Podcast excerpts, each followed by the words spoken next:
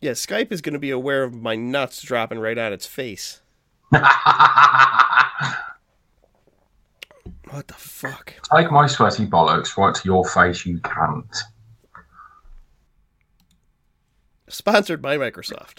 and all you need is blood. Or all you need is sweat. all sweat at that. I'll tell you, if Skype wants to give us a sponsorship, I'll take it. Yeah, fucking bring it on. shit ass software. Yeah, bring it on. We could do with the extra fucking cash. you know, to improve our mics and computers and all that kind of stuff. Oh yeah, Yeah. yeah. So I could upgrade to something so I don't have to use Skype. Yeah, that'd be cool. I'll start recording this back up. Yeah, I almost ran out of space on my computer the last time I was editing uh, one of our podcasts, so I had to clean off a bunch of shit. Did you delete all the other podcasts? Uh, I'm not gonna say I didn't delete a lot of them.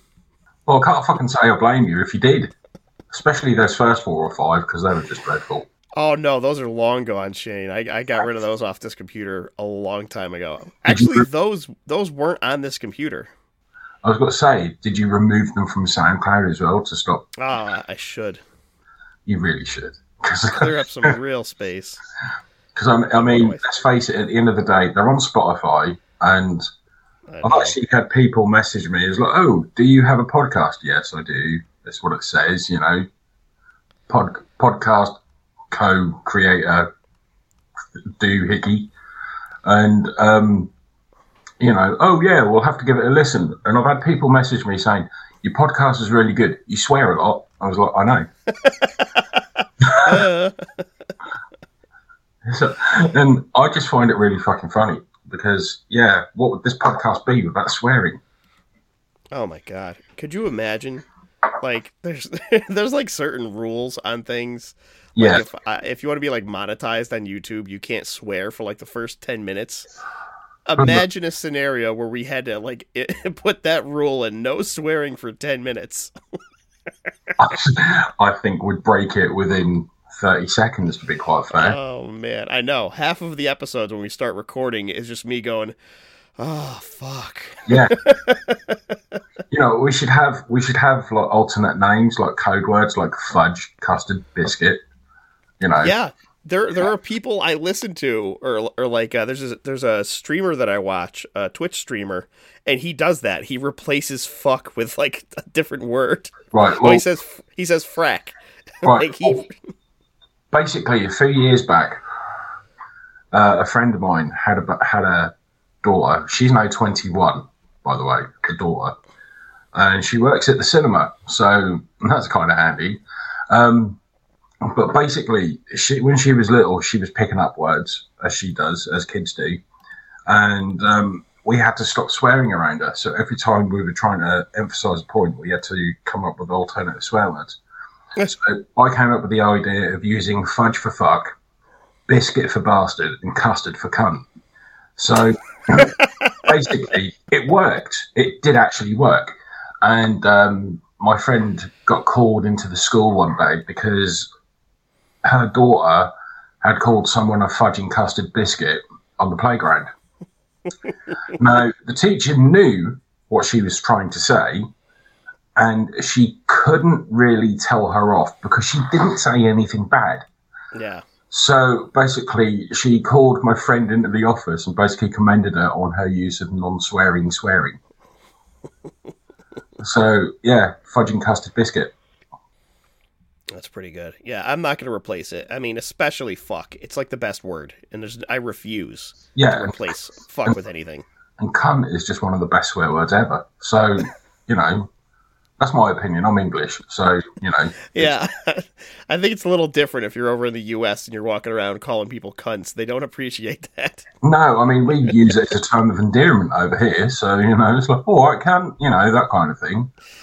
So Although I'm not gonna lie, I do frequently call uh, my cat Cheenie a cunt constantly, but that's because she's always acting so cunty. right, so it's got nothing to do with my influence. No, Are we sure about that? Stupid little bitch. See, Oh, I'm surprised, right? Ziggy was really vocal a little while ago, and he's now gone into the bedroom. Um, Oh, actually, he went into the bedroom just before, and I was like, "Are you gonna come? Are you gonna come and talk to Ryan um, on the podcast?" And he was like, "Meow." So I was like, "Okay, then. Well, I'm going to record a podcast." Oh, all right. I'll see you later. And then I just got that, and I thought, "Did you just swear at me, motherfucker?" oh yeah. And- That was the that was a fuck off. Absolutely. Yeah, yeah. It was just, I just thought it was really funny and very cute at the same time because he's my cat, and you know what they say: animals reflect their owners' um, attitudes and that. Bad behavior. Yeah, bad behaviour. I'm a good boy. I'll have you know. I'm well presented, allegedly, and furthermore, oh, okay. yeah, well represented. I'm sure. I'm absolutely sure. I represent right. Well, the let's let's get this let's get this started, I, Shane. I represent the United Kingdom on this podcast, so yeah. And I'm sure the Queen is glad that you're there to do it. Oh, I couldn't give a fuck if she listens. Oh my god! Imagine if she did. That'd be fine. Your son's a nonce. She dies. They go through her iPhone. This is the only podcast you subscribe to. that would be comedy gold, especially if I get to the start of this episode. Then I just say your son's a nonce. So, anyway, All right. On that note, let's uh let's start this.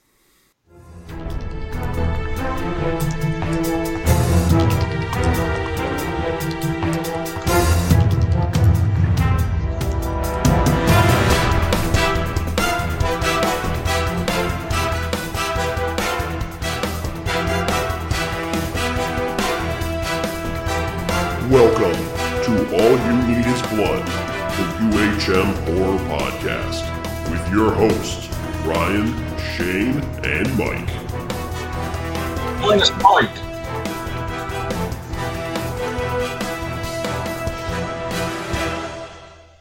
And we are back. Well, at least some of us.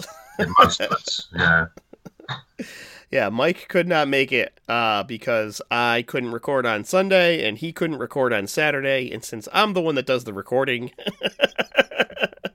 and he doesn't like the Scream movies. So that's right. Well, that's okay. Well, uh, I'll hold up his side.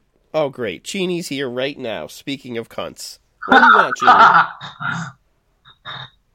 She's showing off. See, uh, that is kind of funny. Oh man. Well, welcome to the podcast. All you need is blood, episode number 118. Really? I'm your host. Yes, I'm your host Ryan Tudelo and joining me is my singular co-host Shane Smith. Hello. Shane, how you doing? I'm all right, actually. You know, I've had a pretty good week. She just knocked the fucking garbage can over. What are you doing? The thug. She chose the thug life. The thug life did not choose her. She strolls in here and is like, "Guess what? I'm here to fuck your shit up." Stupid cat. I think we've got to start speaking to Ziggy. And if he comes through, at least we've got the two additional co-hosts. Yeah, that's true. I mean, Sheenie's Sheenie's quiet though, so you probably won't hear her. She'll just be doing bad things in the background as uh, trying to bite wires or whatever as I'm kicking her. Yeah, you shouldn't. Um, animal abuse is not is frowned upon, Ryan. Hmm. Yeah, but what if she likes the abuse, Shane? And then she's just a kinky fetishist cat. Oh my god, I want to beat up this cat. All right. On the podcast, we like to discuss horror movies, talk shit to each other, various other nonsense, including but not limited to music, movies, games, comics, whatever else happens to come up. We are the official podcast of upcominghorrormovies.com. If you want to reach the podcast, our Gmail is all you need is bloodpod at gmail.com. The Facebook group, All You Need Is Blood, and Instagram account, All You Need Is Blood Podcast. If you're listening to us, it's on Apple Podcasts, Google Podcasts, SoundCloud, Stitcher, Spotify. Just type in All You Need Is Blood and subscribe. And send us pictures of your cats. Yeah, because we like that. And I just heard I just heard a plow going by, so if you hear that periodically, uh, that's what's going on. yeah, also I'm trying to get a date for Ziggy. No, Cheenie is much too much of a lady to be dealing with that ratty cat. Ziggy's not Ray. Oh, Cheenie's very fancy though. Ziggy can be fancy. She's full of herself. So is Ziggy. Maybe they will get along. yeah, maybe they will. Maybe he'll just look at her and say, "Hey, baby," and then that'll be it. Oh, well, speaking of animals, Shane, uh, I did get a new dog uh, last week. Woohoo! So she's a old beagle mutt. Uh, we think Elisa thinks that she's somewhere between like eight and nine years old. Ah, Uh, she's small, really tiny, much smaller than Odie. In fact, she's so small, I spent half of my morning this morning uh, trying to uh, make the the cat door to go into the litter box room smaller so she can't get in there, but still big enough that Fat Tony's fat ass can still get through. And I did not accomplish that task. Tony got stuck halfway through. and he was like kicking and crying. it's like I'm busting for a piss, you bastards. Get me out. yeah. Oh my god, poor Tony. So we're still gonna have to work through that. But uh but yeah, we got her. I mean Cheenie, what do you want? My god. She's on my lap now? Oh, control. So yeah, that's been uh that's been fun. She's from the south and uh she's not used to the uh, northern weather and we just were right in the middle of a snowstorm so she loves that she doesn't want to she took a shit in the kitchen this morning because she wouldn't go outside she's a Southern Belle. She's a lady. Oh yeah, yeah, absolutely. I'm very ladylike, Take, taking that crap next to her food bowl. nice. That's either telling you one or two things about the food you're giving her. Yeah, right. Commentary.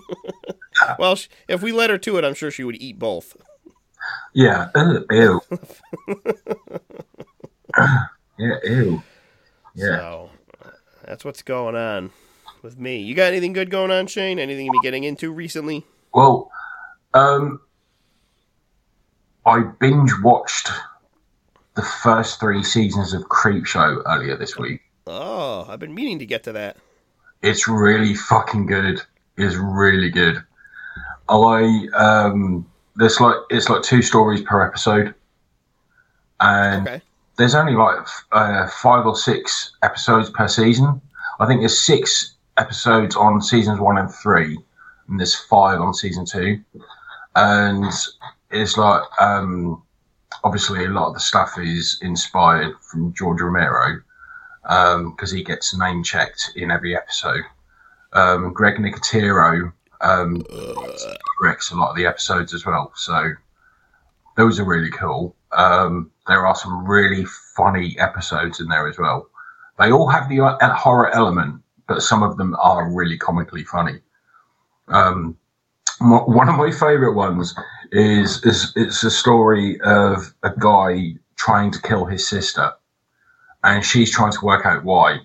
And the school principal is played by Molly Ringwald, and I sat there and I thought I know her from somewhere. Who the fuck is? she? And then it was like, oh my fucking god, it's Molly Ringwald, and um, it turns out um, the girl's best friend is a vampire and turned her into a vampire, and she has no memory of becoming a vampire. She has no memory of killing her parents um, in front of her brother, which was fucking hysterical. It's like the mother she walks in from school and the mother's like, "Hi, honey, how you doing? You know, check this out," and then she eats her.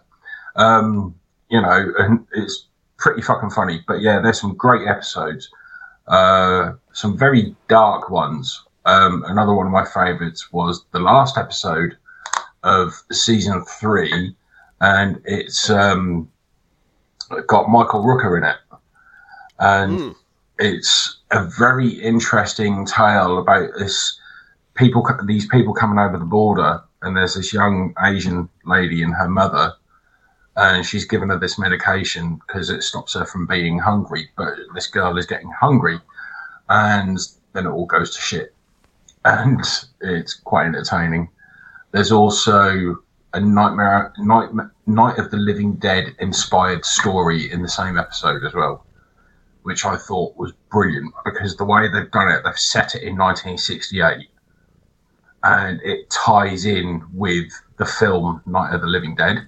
Really? Yeah, it's really well done. That's awesome. Yeah, so um, it's. I thought it was genius. It's filmed in black and white as well, which I thought was a nice added touch. Um, and it's called A Dead Girl Named Sue. Is the name of the segment. So that's worth checking out. Um, I really enjoyed it. but um, yeah, other than that, uh, yeah, Creepshow. Um, I saw Spider Man No Way Home. Um, Oh, I haven't watched that yet. it's good. It's good. I'm not going to go into reviews or spoilers on that one, but I enjoyed it. I thought it was really well done. It was quite funny because I took my eight year old great nephew and he'd already seen it, but I was like, I want to go and see the film. And I said to his mum, I said, look, just tell him I'm going to take him to the cinema. And um, don't tell him I'm taking him to see it. And then she told him, and he was just really excited. He was like, I can't wait to go and see it again. I'm like, fuck, really? by taking an eight year old kid to the cinema, right, watching Spider Man No Way Home, and the amount of times I had to tell him to shut up while I was watching the film was fucking ridiculous. Because he was like, oh, this bit's really good. And I'm like, shut it, shut up, shut up, you know. And I was like, shush, just shush. Just Uh, so- fill his mouth with popcorn and candy. He had popcorn and candy, and he had a fucking Tango Blast, and that still didn't shut him the fuck up. So I'm sitting there trying to watch the film, and there's like really important plot points coming up, and he's like, and I'm like, shut it. I haven't seen this, so shut up. And he's like, but he's really good, Uncle Shane. I was like, I don't care. Shut up. I'm trying to watch the fucking film. and we got to the end, and um, obviously, I said to him, I said, "You're familiar with the cutscenes in the in the credits?" He was like, "Yeah." He said, Sure. "He's like, this one's a really good one, Uncle Shane. It's got Venom." Before it even came on, I was like, "Oh, great." Oh well, thanks for spoiling that for everyone in our audience, Shane. Yeah, right. You know, thanks to my nephew. Thanks to your nephew. You just did it, not your nephew. Yeah, oh, shut up. Um, anyway, uh, yeah, but I didn't say what it was about. All right, I just said it was it was Venom was in it. Anyway, um, and then the they right at the end of the movie, there's the trailer for Doctor Strange and the um, or the new Doctor Strange movie, Right. and my nephew hadn't seen it, and it was like, "Wow, it's Doctor Strange!" I was like, "Well spotted, mate." And then I had to tell him that he won't be able to see it at the cinema because it's going to be a horror movie. you can go see it. It's fine. Yeah, you know, it was it, that was quite funny. Oh my god. Yeah, so there was that, and obviously I went and saw Scream Five or Scream Ah. Two, as they're calling it. Um, What are they? Scream two? no, Scream Twenty Two. Oh, Scream twenty two. I think it's Scream two. fucking feels like Scream 22, trust me. Um, no, but I went and saw that last uh, couple of weeks back, and you know we'll get into that in a bit. But um, the big news for me, I got a new bathroom. Heyo. I've been waiting 13 years for this bastard to be done because my fucking housing association are so slack. And it turns out there's quite a story with this. It turns out I thought I had a leaky tap under the bath, and it was basically just like leaking out under the bath. And I thought, well, that's not fucking good, is it? Um, so I reported it, had someone come out, they checked the taps, and they said, well, there's nothing we can do about it. We'll have to get someone else to come out and do it. So they sent someone else out over the course of three days, I had to call them out three times because the leak was so bad. So then they said, right, we'll sort this out. We'll, you know, we'll shut this water off here and then we'll do this and we'll do that. And it still didn't work because it was still leaking. Q, a month later, right, after varying attempts of trying to stop this um, overflow of water, they say they're going to repair my bathroom. They're going to give me a completely new bathroom. And I'm like, woo, yay, nice one. So they take out the bath, they take out the sink, they take out the toilet. It's then they discover that it wasn't my bath that was leaking. It was the overflow of my toilet. Oh. So the overflow of my toilet had been leaking water for the last couple of months, and even the guys who fixed it said I wouldn't have even known that it was the overflow. They wouldn't have known if it that it was the overflow. So basically, I've got a whole new bath, toilet, sink, new flooring, new shower, which I was like, woo, can't wait, use the fucking shower. This is awesome. Only to discover yesterday that I have a dead unit. As Son in- of a bitch. The electrics in it, because it's an electric shower, the electrics in it aren't working, so therefore it's not heating water up.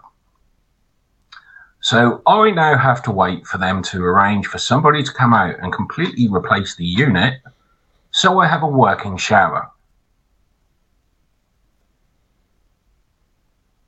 You can't just use your electric kettle. Uh, no. I can have a bath. I can have a Man. bath. I'm not using an electric kettle to pour over myself. A, it would hurt. B, it would be very hot. C, I might scold myself. Well, that's good thinking then, Shane. Yeah, I'm glad you thought of that before me. yeah. No, Cheenie, stop touching the wire. so yeah, so I have a new bathroom with a dead shower. Very exciting. Now, how was the first shit on the new toilet? It was fucking amazing. Oh, that's incredible, right? Oh man, I sat there and because I, was having to use my neighbour's toilet because my neighbour let me have his key because he was away working last week.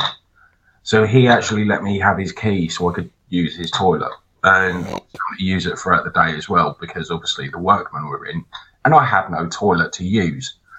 So basically, when they put the toilet in and the guy was like, yeah, the new toilet, it's in, it's working, you know, it's all good. And I was like, get the fuck out of my way, I need a shit. And they laughed. They did actually find it quite funny. And then they left. They finished for the day. And I literally sat on the toilet and I was just like, oh my God. This is amazing. Brand new toilet. It's like that's like better than putting on a brand new pair of socks right out of the package. yeah, damn right. But I, I was just, I sat there for about half an hour. Going, oh my God, this is bliss. This is absolutely amazing. To the point where I didn't actually want to get off the toilet, but I thought I'd better get off in case I give myself piles. So um, I was just very happy that I had a working toilet. Um, that was great. And then the workmen I had come in was they were brilliant. One of them was a friend of mine, Chris, who I hadn't seen for ages, but you know we were just like having a general chat and we were talking about shit, and it was just it was really funny. We just had a really good laugh. Um, so that was cool. Um, then he left yesterday, and um, he left. I think he was here for three hours, putting the, installing the shower unit, and he said to me, he said he's installed fifty of these showers, and two of them have come up as dead units. Uh. So he said that's not bad considering how many. It's not bad. It sounds bad. Yeah, but it's not bad considering the amount of work that goes into putting a shower unit in. But um, you know, it's all good. I have a dead shower. If I want a cold shower, I can have one because it's freezing fucking cold at the moment. Um, but I've just got to wait a few days for them to send someone out so I can have the shower um, redone. Excellent. And you're not bathing until then, right? So you get a really good shower. Oh, I've had a bath, but Oh, okay. right, this is this is the beauty of it, right? The bath. I thought to myself, the bath looks too shallow. It look, well, it looks too shallow and it looks a bit too thin. And I sat in it and I was like, yeah, it's a bit too thin. Because I'm not a small geezer, Mm.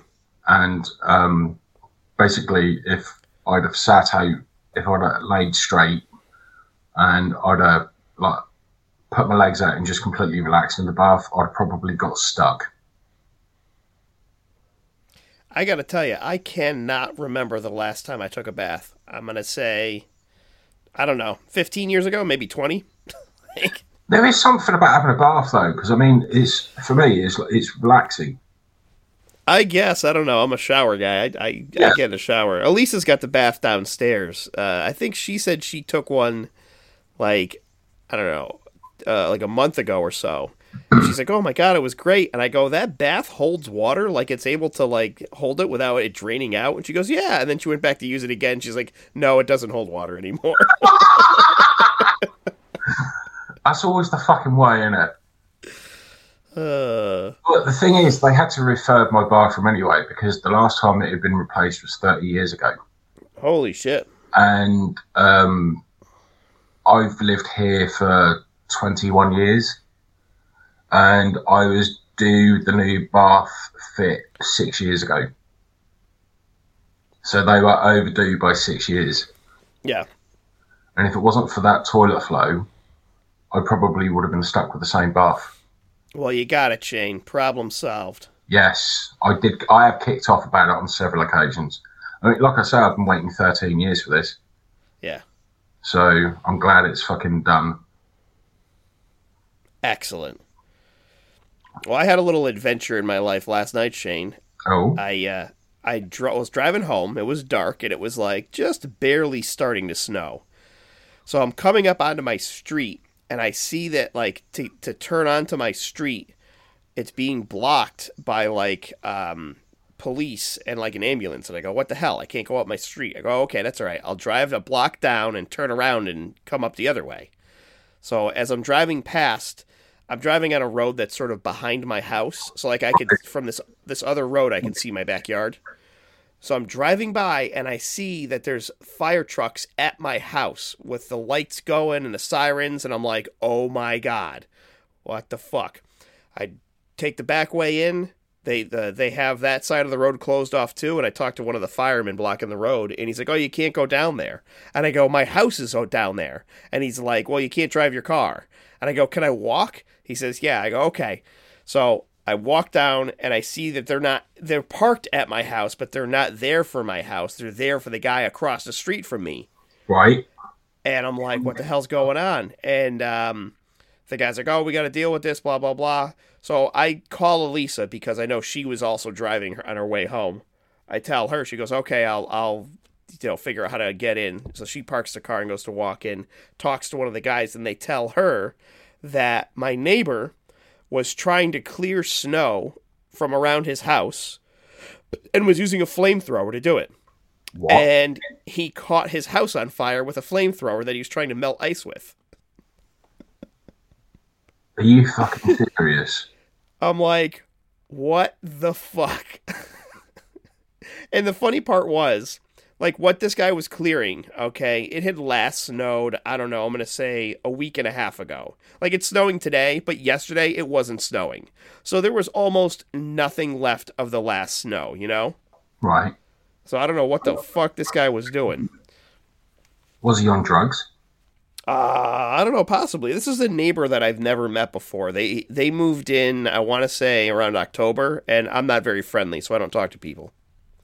That's standard. And plus, they don't have a dog, and the only reason I know my neighbors is if they have dogs. Right. You know, because I want to go see their dog. I don't want to see them. Maybe they have a cat. Well, that could be true, but they don't walk the cat. I don't know. A friend of mine used to walk their cat on a daily basis. yeah, I, I know someone that was walking their cat for a while. I bought a leash to try to put uh, Ivan on it, and uh, it didn't work. Did Ivan get a bit feisty? He was not interested in having a leash on him and going outside.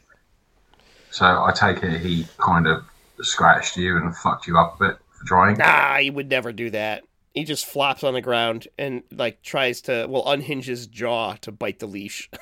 See, I did think about taking Ziggy out on a leash at, um, at one point, but I like my limbs where they are. Mm. So I don't know. It could be worth a laugh. It could be worth a try. He does like going for a walk. He likes to walk along the balcony outside my Yep. flat. But um, you know, whether I was to take him out on a harness or something like that would be kind of entertaining. That would be worth watching. I'd film it. I would film it because it'd be fucking funny.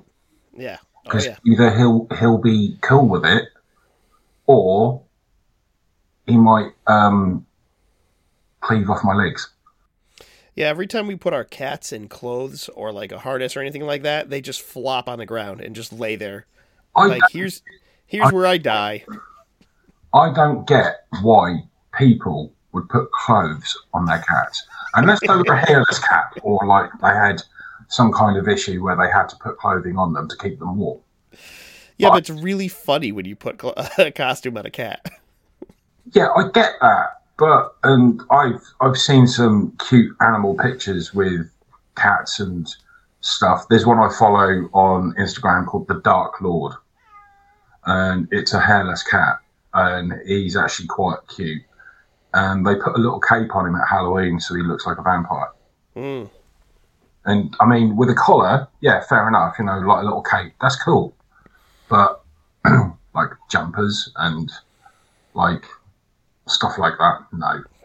I mean, we had Fat Tony in a tank top, all greasy looking. That was pretty good. God. Fucking hell. Uh, all right, Shane. Well, let's get to some other stuff that we got here. Uh, we got some news we got to go through, and maybe a couple trailers. So let's get on to that. News. All right. First off, uh, you sent this to me the uh, the new trailer for uh, the Foo Fighters film Studio Six Six Six, yeah, and I think it looks fucking fantastic. I cannot wait to see this. yeah. I've got to say, I even I sent it to a couple of people, and they've all said that it looks really cheesy, but really, really funny. Yeah. and it comes out next month. Um, we did speak about this before um, with Mike, and he was just not interested in it at all. But Was he? I thought I don't remember. this is only a couple of episodes ago. Shane, listen, that could be forever for, in my mind. yeah, true. Um, but yeah, this does look highly entertaining. It's just the whole idea of like Dave Grohl killing off his band members Yeah. Throughout the whole film. I mean, there's a scene in the trailer with a fucking wood chipper. I mean, come on. That's got to be awesome. Yeah, it does look good. Dave Grohl getting moving into this mansion with the rest of the Foo Fighters, getting like possessed by a demon or something, and then like just killing everybody one by one while Yeah. he tries to make an album. I love it. I like that part. I just thought tra- in the trailer, the funniest part was when he's sitting there. He's like, "Yeah, I've got a couple of great ideas for songs," and he starts playing Everlong. And Taylor Hawkins is like, "Dude, that's Everlong. You wrote that song like 20 years ago." He's like, yeah, check this out. Yeah. he just starts playing it. Yeah, so at least it'll be funny. I've got a feeling it'll be funny, especially for Foo Fighters fans. They will enjoy it. But Yeah. I'm looking forward to seeing it. I, I've got a feeling it's going to be really fucking funny. Oh yeah, yeah. I think it's gonna be good. Yeah, so I'm gonna I'm gonna see if that's on in where I am, if it's on cinemas where I am, because I want to go and watch it. Yeah, I need, this shit to start go back to streaming again. like it was so convenient during the pand, you know, when most of the theaters were closed and I could just stream things. Now I have to actually go out to see them. Yes, it's. I, I mean, I've been out a couple of times in the last in the last few weeks, and it's. I've been quite lucky because my nephew he wanted to sit a couple of seats away from me. I think it was because I wasn't cool enough for him, really. Yeah, probably. Yeah, but I had my coat and my bag on one seat, and he had all his snacks on the seat next to him. So, you know, we literally took up four fucking seats. So that was kind of funny. But, um, and then the other week when I went to see Scream with my buddy, we literally had the whole row to ourselves. So, you know, that wasn't a bad thing, you know, and I kind of, I enjoyed it because there were lots of space around us. Yeah. So that was pretty cool. Um, but yeah, I mean, regards to trailers, I did see a trailer, um, but I cannot remember the fucking name of it. Well, I sent you that trailer for The Cursed. Yeah, that looked okay, actually. Yeah, that's a little interesting one. It was originally was titled uh, Eight for Silver, Okay. and um, eh, I, I guess sort of the background story of that movie is that it's about it's not medieval times, but it's some olden times, and um, there's like this duke or whatever, and he kills like an entire group of gypsies, and apparently they put a curse on the town or the woods or something. Yeah. And it looks pretty interesting. It's like a supernatural movie with like maybe some werewolf stuff put in. I, Um, yeah, it looks like something I would I'd probably watch. Yeah, I, I think it looks good. It's directed by Sean Ellis, and I, I don't know anything else that he's done, but uh, yeah, good trailer, The Cursed. So I'm I'm hoping that turns out pretty well. Yeah, because I watched. Uh, you sent it to me um, earlier on, and I watched it, and I thought, yeah, that looks actually quite interesting. Well, yeah, I knew you would watch it because Mike isn't on the episode, so And Mike never watches the fucking trailers. Mike never watches the Anyway. trailers. Fucking slacker. So I'm glad he's not here. We could just talk shit about him. yeah, we could do actually. We could just not bother talking about the Scream trilogy and just talk about Mike. Oh not- my god, Miles would love that. Miles is fascinated with Mike. He was telling me he said he wants to know everything about him. Well, let's see what we can pull up for a mile, shall we? I told him I would ask Mike on this. He sent me a list of questions he wants to know from Mike, and I told him I'd ask him the next time we do one. That'd be hilarious. Oh my god, it's so stupid. All right, what else do I got on here for news, Shane? I get some other sort of non-horror related news. Um, uh, Microsoft has bought Activision Blizzard video game company for I think it was 100 trillion gazillion dollars, some somewhere around there. Right. Um, it was actually 70 billion, but when you get that high, what does it really matter? It's just Well, they bought them for an infinite amount of money. yeah. Um, and uh, Activision Blizzard, I mean, they make a ton of stuff, big stuff. The Call of Duty games, Warcraft, Overwatch. Uh, I found out they also own Candy Crush, which is really embarrassing and annoying. So, I mean, that company's probably worth trillions, and now Microsoft owns it, and it's like a big deal in the video game world. But um, I don't know. I'm, uh, there's like a few games that I like from them, uh, from that company, but um, I I don't think I really care because whatever, it's not going to really change me, anything that I do. So yeah. just interesting to note. Uh, also, you might be interested in this, Shane. Um, the next uh, Mike Flanagan Netflix Netflix series has been announced, Oh. and it's going to be the Fall of the House of Usher. Um, yeah, Edgar Allan Poe. So um, it sounds pretty good. Uh, right now, uh, some of the stars that are on it, it's got Frank Langella, uh, Carla Gugino, yeah. um, Mary McDonnell, and let's see, and Mark Hamill. Mark Hamill. Yeah, along with the the usual cast he always has in his stuff. Oh, what was the uh, the Asian guy's name? I can never remember his name. I follow him on Instagram and Twitter, and he's fucking hilarious. Yeah, yeah, yeah, yeah, yeah. He played the sheriff in Midnight Mass. Okay, yep. Yeah, he's in it as well because he's he posted up a photo of the script that he got. So, Yep. because he did post something about who he was working with. So, Yeah, and yeah, it's gonna have all the regulars: Kate Siegel and um, Zach Gilford, and uh, the people who are in a lot of his a lot of his uh, series are gonna be on it. that's going to be worth watching. Yeah, oh yeah, I'm excited for that. Can't wait for that. So, and then uh, that's about it. The only thing else that I saw was that they put a new poster out for the new Texas Chainsaw Massacre. Ugh. That's gonna be on Netflix. oh, fuck that. My favorite part about all these is like reading the comments of people that are like, "Oh, I can't wait." and I'm like, if you watch the other Texas Chainsaw Massacres, most of them are horrible. Why are you excited for this? It's a bit like me with the Friday the Thirteenth movies. It's like, are you actually going to do a good one?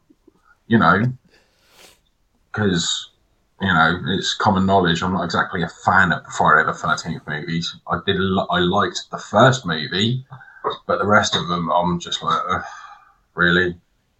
Hmm. And something with Hellraiser. Apparently, there's another Hellraiser movie coming out. Oh yeah, yep. That's that's. I I think Barker is producing it or something. Yeah, it's um number eleven. number eleven. And and how many good ones do we have? Two and a half. Yeah, two and a half. That's just. I mean, I guess in a sense, if you could take all the good bits out of each of the movies, and I'm not saying not all of it is good, you could probably make up one epic ultra cut. But no, just fucking no. Someday I'm gonna revisit those again. I don't know why, but I will. I have no idea. You know, it's like I've got a box set with the, I've got a puzzle box set with the original three movies in. Right? The irony of it is, I only like numbers two and three. Uh, really, you don't even like one? No, I'm not a fan of number one. Oh, one is good. That story was fucking fantastic. I read that uh, in like November or something. Yeah, well, the is, when it comes to Hellraiser, I prefer the book. Yeah. Oh, yeah. And the film, I just didn't think it was great. Um, it's just, uh, it's probably, it looks really dated now anyway, but, you know, there's, I mean, Clive Barker, fantastic writer and all the rest of it, but I prefer his other stuff over Hellraiser. And did I ever tell you about the story of how I came about getting the puzzle box? Yeah, I think you did. This is ringing a bell now. Yeah. You got it. You got it like used or something from um, uh, one of those the big DVD stores they used to have. No, that's completely wrong. Oh shit! no, how I got it was a friend of mine said that he's got the Hell the Hellraiser trilogy for me, um, because the story is his girlfriend found it in what we call a charity shop, which is like a second hand shop in the UK. Right. She thought it was a jewelry box. So when she gets at home and she opens it up, and it literally flops out into like the configuration box, and there's three DVDs and a booklet, and she was like, "Oh, I thought it was a jewelry box." And then it turns out she's not a fan of horror movies. Neither is my buddy. So he says, "I've got the Hellraiser trilogy for you." I was like, "Oh, okay then, cool." That's how I came about getting it. so I have no idea how much it's worth. I might look into it. I might flog it off. You yeah, know, is it DVD or Blu-ray? it's DVD. Oh, So it's the original three movies. So it's the Yeah, first yeah. that they brought out. So uh, yeah, interesting that. And I'm trying. I'm still trying to sell some fucking vinyl. there you go. Yeah. But yeah, so I might I might flog that off and see what I can get for it. Yeah, maybe I don't know. Maybe it's worth money. Sometimes those box sets, you know, if it's a if it's a nice one, they're worth some cash. I don't I don't have a uh, Hellraiser box set. I think I have. I think I have one. I have an Arrow release of I think Hellraiser two, Right. like a big big box. Um, Let me just go and grab it. oh, he's going to get it. what Shane doesn't know is there's no other co-host here to eat up the airtime, so now I have to keep talking, so it's not just dead air. Son of a bitch. Maybe I should just play like fart sound effects until he until he comes back.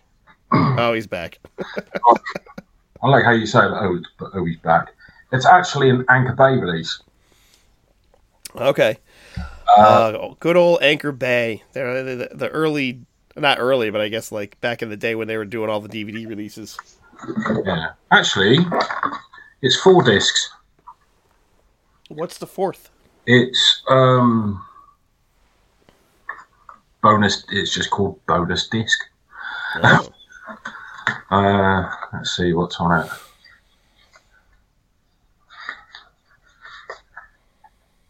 Oh, I can't even remember what it is. It's not fucking good, isn't it?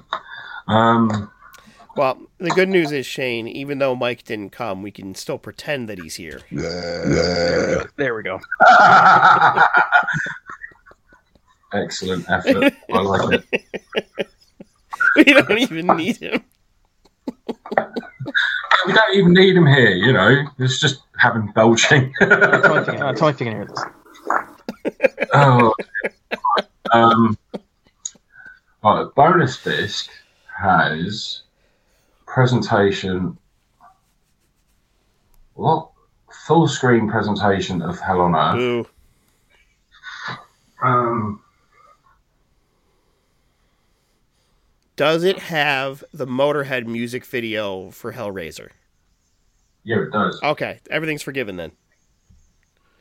Yeah. Um,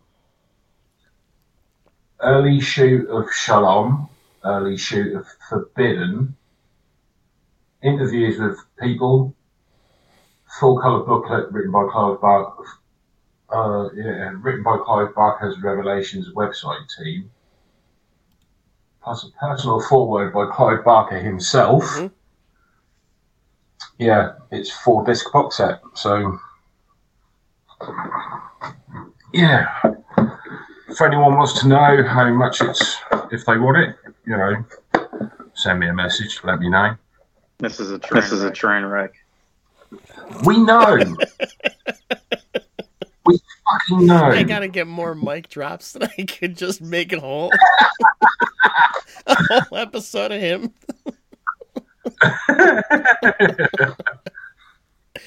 oh man. Yeah. So yeah, it's an Arrow Bay release, so or Anchor Bay, sorry. Well, there's a mashup waiting to happen. Oh. All right, that's pretty good, Shane. Let's get to our main topic here because I'm sure we got a lot of shit we got to cover. I have been talking bollocks for almost an hour as That's, well, that's, so yeah. You're always talking bollocks. I know. See, I'm impressed. You actually pronounced it right. Well, I've heard it enough times. Well, yeah, you should do. You've known me for fucking 13 years. Oh my god. Yeah, there we go. Ancient, ancient. Actually, shit, you know what? The anniversary of the What? podcast is coming up. I'm going to look it up right now because I don't know if by the time I put this out there, if uh, we're going to have an episode. Okay, the anniversary of the podcast is uh, February 9th. And it was started in 2016, so you do the math on that one. That's six years. Holy fuck. We've been doing this shit show for six years and we've only done 118 Oh my, that's embarrassing. People do fucking weekly podcasts, you know, and there's us. Low numbers, you know, 160, 118 episodes, you know, See, that's why That's- that's why some podcasts do seasons. yeah, we've never done seasons, have we? No, no. But I'm thinking about it. Maybe I'll start the second season on this episode. Maybe we should. season two. And then just fuck off. All right. Well, Shane, our main topic of the episode is the Scream movies. And yeah. there's like 400 of them, I think. You just said Scream 22 just came out, right? Uh, Scream 5, yeah. um, I won't. I planned on mentioning, but I won't because I didn't get a chance to watch it. Is the 1981 slasher film titled Scream, which has nothing to do with the series. It just happens to have the same name, and it's really, really bad. I think I got it on DVD. Um, but we won't be mentioning that one. Uh, but uh, but yeah, the first Scream movie, uh, 1996, directed by Wes Craven, stars Neve Campbell, Courteney Cox, David Arquette, Skeet Ulrich, and Matthew Lillard. Uh, also, yeah. Yeah. Jamie Kennedy's also in it too, as, as well as other people. You know, like um, uh, what's her face in the beginning, um, Drew Barrymore. Yeah. Um, so yeah, it's uh, when that movie came out, it was like a huge deal. Yeah. Um, I, I would- see, for me, it was like, I can remember seeing the trailer for it and I thought, I want to see that. And it's quite funny how, um, when it came about, everyone was talking about Scream. Obviously, this was, for me, this was like, well, this pre-internet, so everything you saw was either on posters on TV spots or in magazines. Um, so it's like it, I thought it's a new horror movie. I love horror movies. I have to go and see this just to see what it's like. And I went with a couple of friends of mine um, to see it, and it was really cool because obviously being an old goth and like being a fan of Nick Cave, me and my friend Kat were really really happy to hear Red Right Hand played in the film. So here's an interesting fact for you. Me and Kat were dancing in our seats and singing along to Red Right Hand when it came up on the screen, which people around us found quite funny. Um, but, you know, I remember watching it and I can remember the opening scene with, um, with Casey Becker, with Drew Barrymore. And the scene, and it still grabs me to this day. And it's that when she's talking on the phone and, and she says, Why do you want to know my name? And he says, Because I want to know who I'm looking at. And I can remember the reactions in the cinema. It was complete still. It was total silence. And even I was like, ah, oh, this is going to be good. And then it's basically everything that transpires after that was just fucking mind blowing because I hadn't seen anything like this in a horror movie for a long, long time. And, you know, it was the 19, it was 1996, you know, it was 26 years ago. Um, and it was just fucking mind blowing just seeing it on screen. And then the whole premise behind trying to work out who the killer was and, you know, process of elimination because Wes, Wes Craven had the brilliant idea of like making everybody the suspect. So it's like you weren't sure who the fuck it was. And I just thought it was a genius move. And it was probably my favourite film of 1996. Wow. And just like, because I remember watching it and then talking about it for months afterwards. And I still say Scream is probably one of my favourite slasher movies um, because it was just that opening scene. It just fucking had me hooked. So, and I. The opening scene is easily the best scene in the movie. Easily. It's, it's you know, without a doubt. I mean, I also. I, I did love the garage door scene. That's funny. but yeah, but that's not as good as like the opening scene. And I think the opening scene is also one of the only scenes in the first three movies that has like gore in it. Yeah. So I, I mean, you've got you've got her boyfriend who is gutted yeah. backyard. It's like, yeah, turn on the patio light, and you're like, okay, oh shit, who the fuck is that? Yeah. And oh yeah, it's her boyfriend, and you're like, fucking hell, because there is actually a, there's a a, a cut scene. It's around somewhere, and I think it is actually on YouTube, where basically the the cut scene is where you see the knife go in and his guts just fall out. So that's worth looking up. But um, yeah, it was just that whole scene. You're like, fuck me. You know, it's like this is relentless. This is fucking yeah, hardcore. That was good, but the rest of the movie, I think, became sort of tamed. And oh no, well, no, I don't know so much. I mean, it was. I mean, that continuing on from that scene, it's when she runs out of the house and she gets stabbed. Yeah, that whole opening scene is great where she gets parents come home and she's reaching out and trying to call out and she's got no fucking voice. And you're like, oh my fucking God, you know, it's Jesus. You know, she's, they can't hear her, they can't see her. And then basically she ends up getting gutted and she ends up being hung from a tree with her own entrails. And I'm going to give a friend of mine a shout out here, um, Bill Colwell or Hip Yeti on um, Instagram. Basically, he did a painting of that scene um, a few years back of the Casey Becker hanging from the tree.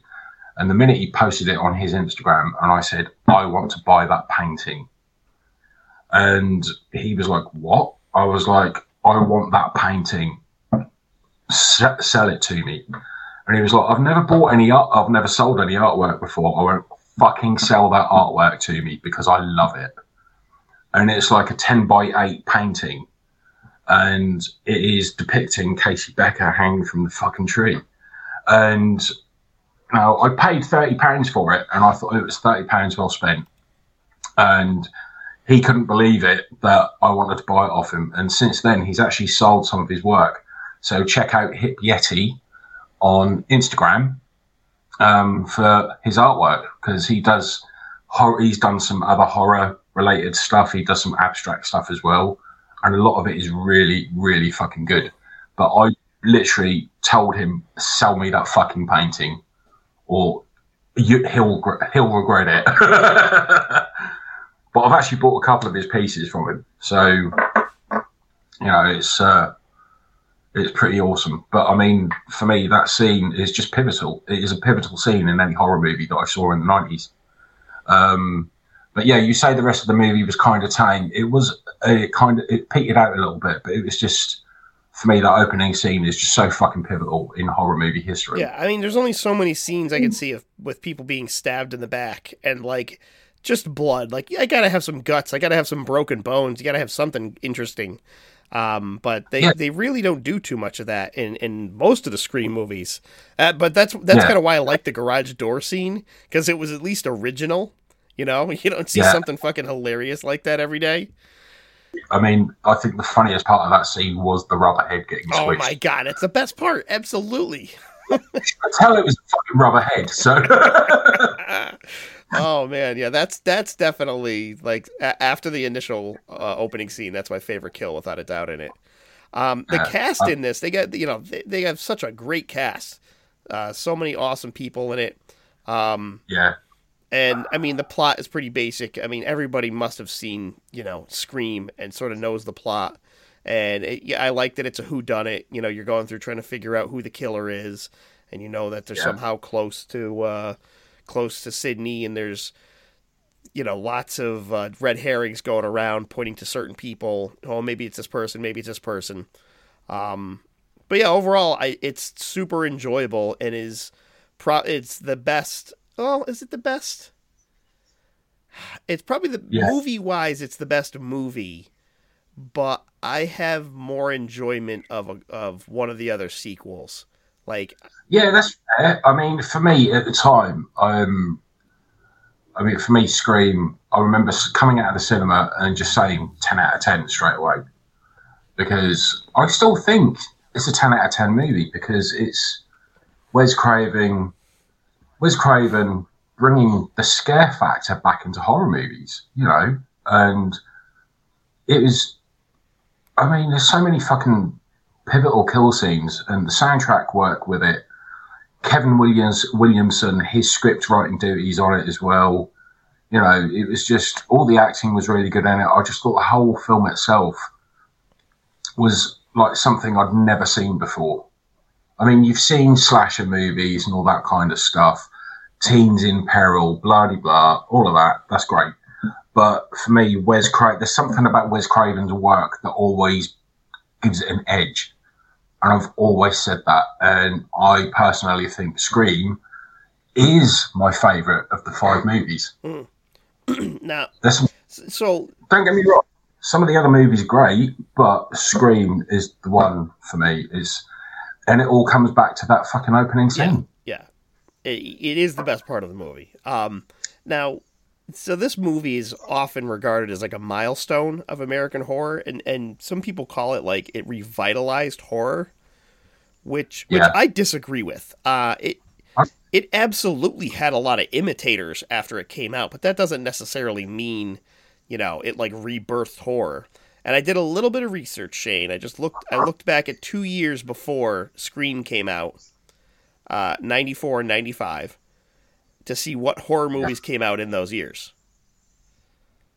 So, like in '94, you had Wes Craven's New Nightmare, In the Mouth of Madness, Interview with a Vampire, Phantasm 3, Mary Shelley's Frankenstein, Wolf, Death Machine, The Crow, which arguably isn't horror, but you know, horror people like that. Uh, Yeah. Shrunken Heads, Serial Mom, which I fucking love. I mean, I don't think I've ever seen Serial Mom. oh my god, you have to watch Serial Mom. It is amazing. It is so so fucking funny.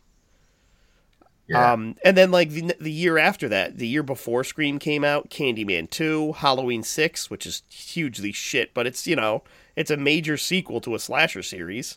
Species, Demon Knight, Tales from the Hood, Lord of Illusions, Castle Freak. I mean, these are all like big movies that people love now. So I don't know. To say like horror was dead and Scream brought it back, I don't agree with that at all. I, I think like a lot of these movies, you know, are like any year, there's good and there's bad.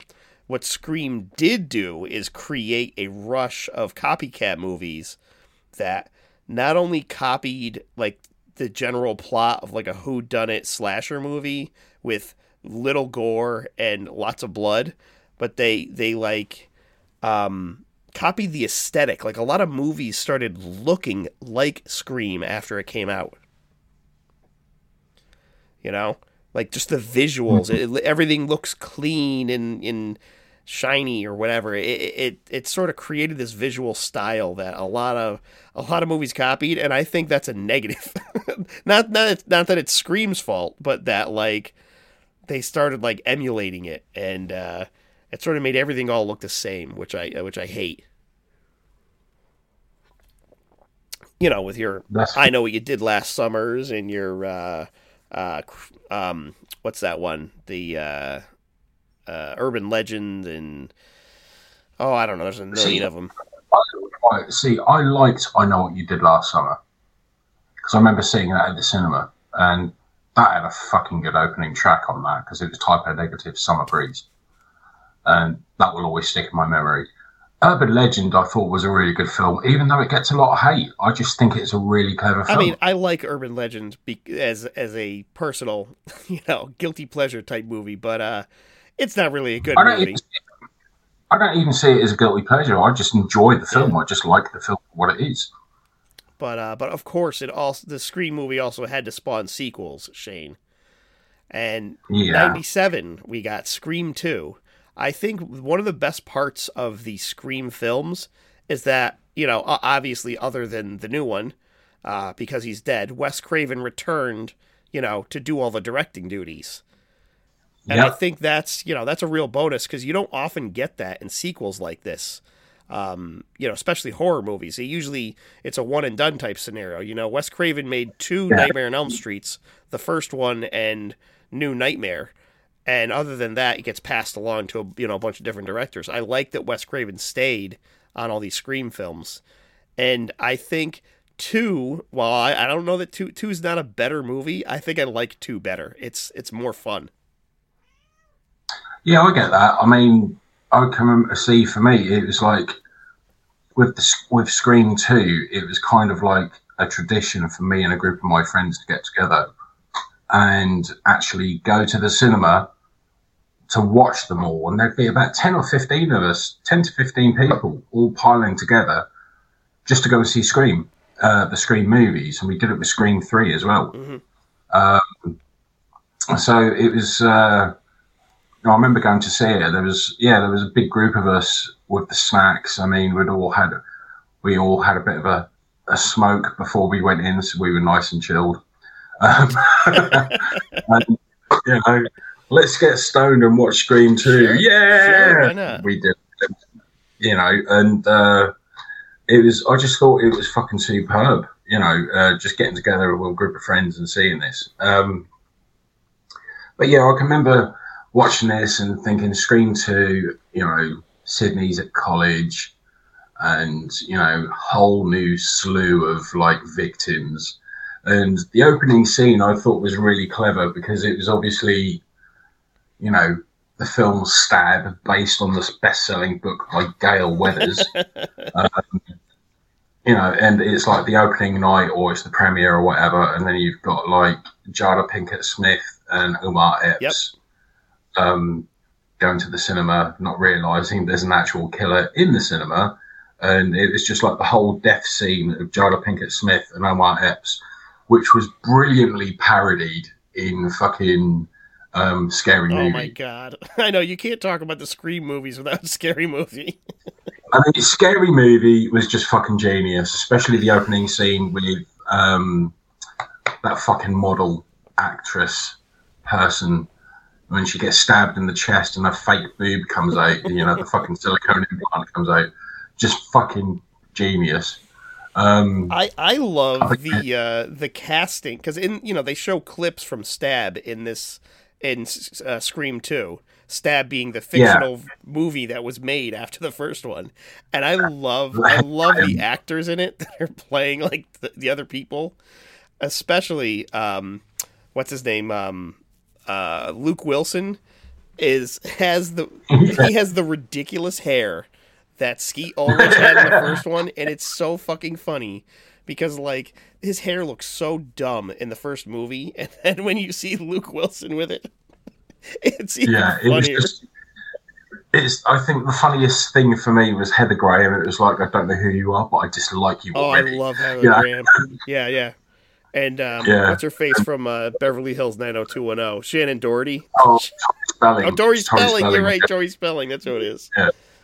That's fucking. It's funny. just, I mean, it's just, it's brilliant how they did that. And I really fucking, I, I enjoyed those aspects of it, you know, and it's like Sidney Prescott at college and she gets the fucking phone calls, just like, yeah, your student ID, blah, blah, blah, I know who it is. And he's like, oh, damn, you know, that part of it, those parts of it were quite entertaining. And it was just like, it starts off as like, yeah, I'm over it, you know, blah, blah, blah.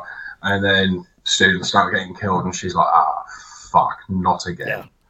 You know? And I just thought it was really cleverly done how they got around doing the the sequel. I mean, obviously, it didn't have the same impact as the first movie, in my opinion. It was just, it was good how they got on with it. Um, and obviously, the killers. Um, it was just, uh, it was. I didn't expect the new hack, um, the woman who was playing uh, one of the killers in it. Laurie um, Metcalf. Yeah, that's the one. Yeah, I didn't expect her to be the uh, the killer. I just thought, yeah, something's a bit suspect about her.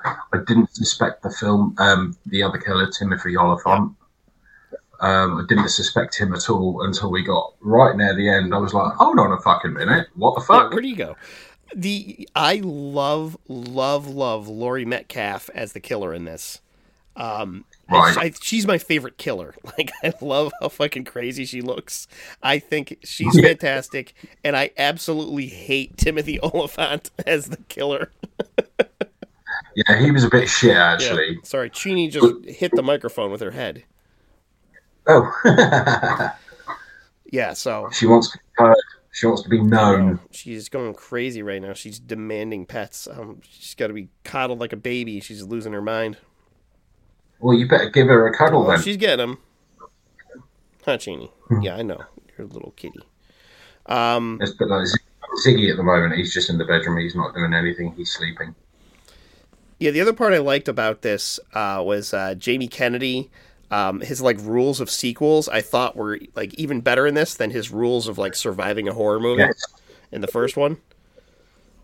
Yeah. and uh, I thought it worked out good. I, I, I, I don't know. I like the fun in this one. It just seems, I don't know. It's hard to describe. Like the first one, you could tell it was like totally serious. In this one, they're like, we're not going to be really serious, but it's going to be fucking crazy. Yeah. And it was crazy. It was a crazy fucking movie what they did with this one. Um, yeah, I can always remember watching this with my buddy Sam and him saying they can't kill Randy after he'd just been killed. you know, that was just like they can't kill Randy. He knows all the rules. So, um, you know, I think everyone was like, "Holy fucking shit! They killed Randy," um, which was unexpected, but it was the way he got killed off. I thought, fuck me, you know, that's that is just like relentless. You know, they didn't care, like fucking multiple stab Yeah. wounds and like being stuck in the fucking TV van. You're like, whoa! And it's the it's the guy, the cameraman, who's like, I didn't sign up for this, and then dumps his camera and fucks off. Yeah. That was probably one of the funniest scenes in the whole movie for me. It's like me as the token black guy. I'm out of here, you know. This fucking cat is biting me. Cheenie, stop biting me. Uh, they call it love nips. Yeah, was- It's the cat. that's, Yeah, that's what she's the- doing. But yeah, no, I, Yeah. I love Scream 2. Scream 2 is, is absolutely so much fun to watch. And I, I that's the one I think I enjoyed the most going back visiting again. Um, Yeah, I think um, I remember watching it and thinking to myself, I definitely gave it a, uh, a seven out of Yeah. ten. It was good, but not as good as the Ah. first movie. Yeah, I could see it. I could see that. Uh, and then Shane came Scream Three, which, in- Yeah. in, my opinion, is a huge fucking steaming pile of shit. It's not the best. I I, think it might be Wes Craven's worst movie. I have to agree. Like Um, that, or uh, Hills Have Eyes Two with the uh, the the dog flashback in it.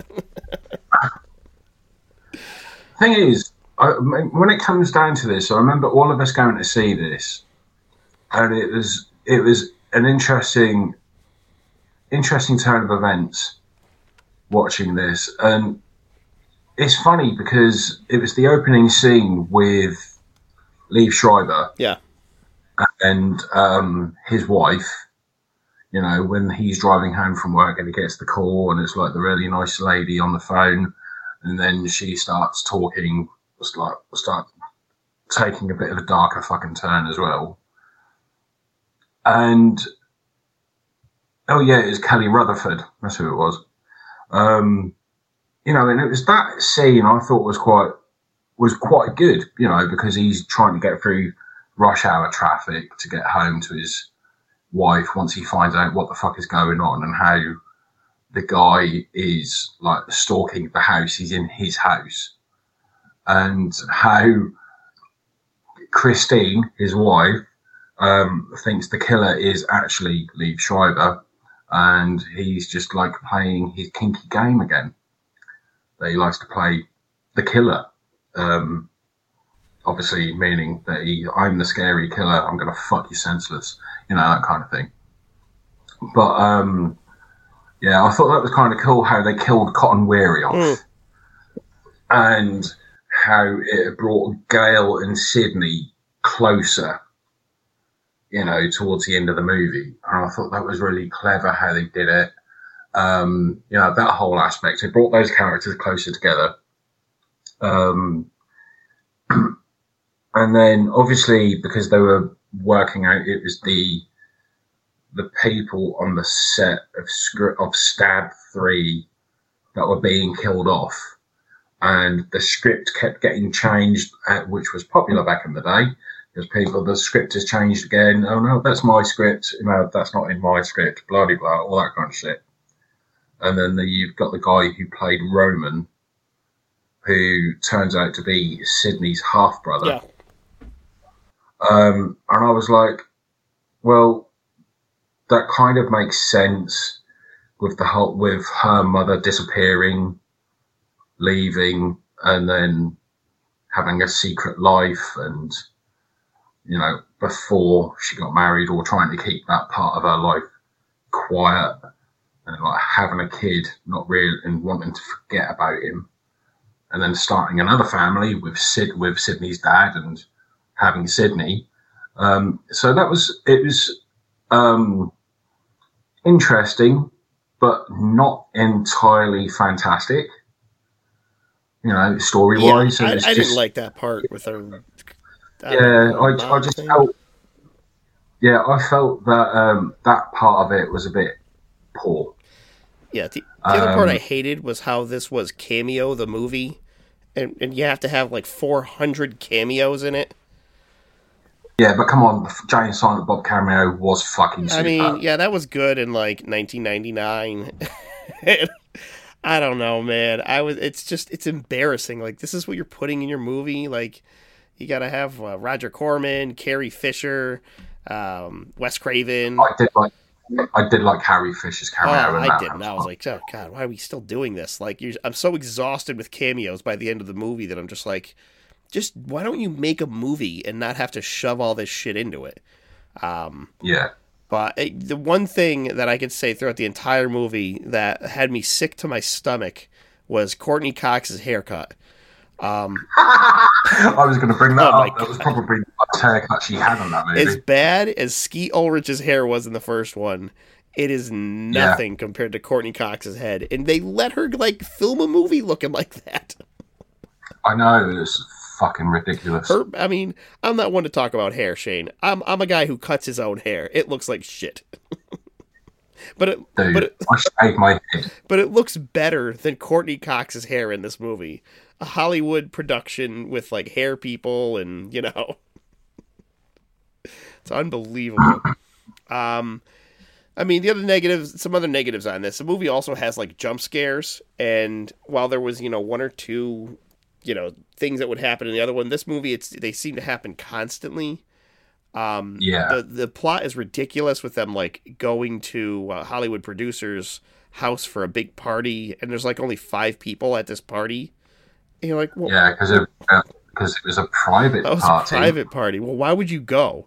And my favorite like question was they go they get to the party right, and I forget the, I Yeah. forget the character's name, Uh, he's one of the actors that's in in Stab Three, and uh, he goes, "Everybody's just gonna split up. There's a killer on the loose." And I'm like, "You knew there's a killer on the loose, and you showed up to a party. Like, why aren't you like in your house?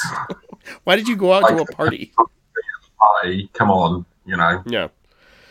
Um, I don't know. I, I didn't really like the kills in this movie. Uh, I didn't like the love triangle with uh, Courteney Cox and David Arquette and whatever her face was playing fake Courteney Cox.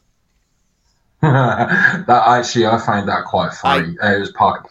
Well, I did like her and Courteney Cox going around investigating. I thought that was funny. Uh, I liked Yeah, I like their interactions. Um, yeah. I don't know. I thought the dialogue was bad in this too. Like especially when the detectives are talking, it's like everything is so corny and just it's shit. Dempsey, I, right, personally speaking, I thought Patrick Dempsey was a poor choice. Yeah. This movie. I really did. I just didn't get why they cast him. All right, fair enough. You know, he's been he was popular as a as a teen actor himself, but you know, it's just like let's get all the teen actors from over the years and get them in roles in this movie, etc., etc. And you know, for me, oh, I was just like, he just didn't fit the role. Yeah. Um, I didn't think he fit the role. But there was nothing, nothing worse or more embarrassing than when they're running through a studio lot and they bump into Randy's little sister or whatever who, who Yeah. hands them a VHS cassette of Randy giving the rules for a trilogy movie. And like in, I couldn't be more embarrassed watching this. I was like, "Ugh. This is so embarrassing. Why are you putting this in here?" Yeah, Oh, it was horrible. Absolutely. Like something that was like nice and fun in the other movies is instantly turned into this just like the shittiest scene in the movie. Um, yeah. I don't know. I, I I I hated this. I give this like a three out of ten. Like it sucks. Not a fan of this one. Yeah, I'd, I'd give it a five out of ten, if that. But that's only because, you know, just like see returning characters and, you know, just seeing deaths of other characters that I didn't like. Yeah. So like one interesting part about this is that Neve Campbell is only in like less than half the movie because I guess Yeah. she had a contract where she would only work for I forget how long it was like 20 days or something. So they had to shoot all Yeah. of her scenes together and then and the rest of the movie she's not in it. You're like, "Okay. I guess that's why that's why we got a movie like this. I don't know." Yeah. But it was just kind of shit. I, I wasn't a fan of this one. Um, but then we had a huge hiatus. Uh, Ten yeah, years. 10 years, 10 or 11 years. And we got Scream 4 or Scriform, as I think it's pronounced. And this was actually Yeah. Wes Craven's last movie. Um, Yeah. Um, I actually like Scream 4. I fucking loved it. I watched it last night again, and it was only the second time I'd watched it. And I loved it. I right personally for me, it's um, it's one of those films. When I first watched it, I wasn't entirely sure about it. You know, it's like yeah, it's ten years. Wes Craven's back? What's he trying to pull with this one? And I was just like, yeah, it's the era of social media. It's you know he's got to do something. It's got to be social media related you know just going going into the film itself. Um and i just thought it was uh the first time i saw it i thought it was a bit of lackluster you know i wasn't sure what to make of it and the beginning of the movie with the whole montage of the stab movies Yep. no, the sequels that they've done since. I just thought that was really clever. It's like, oh, cool, you know, Kristen Bell's getting stabbed to death, or no, Kristen Bell is stabbing fucking what's her face, Sookie, Anna Paquin, um, stabbing her to death on the sofa and all the rest of it. And then there's it leads up to like the actual events of the movie of the teenagers getting killed off, Yeah. and I thought that was quite clever. Um, and then obviously you've got uh,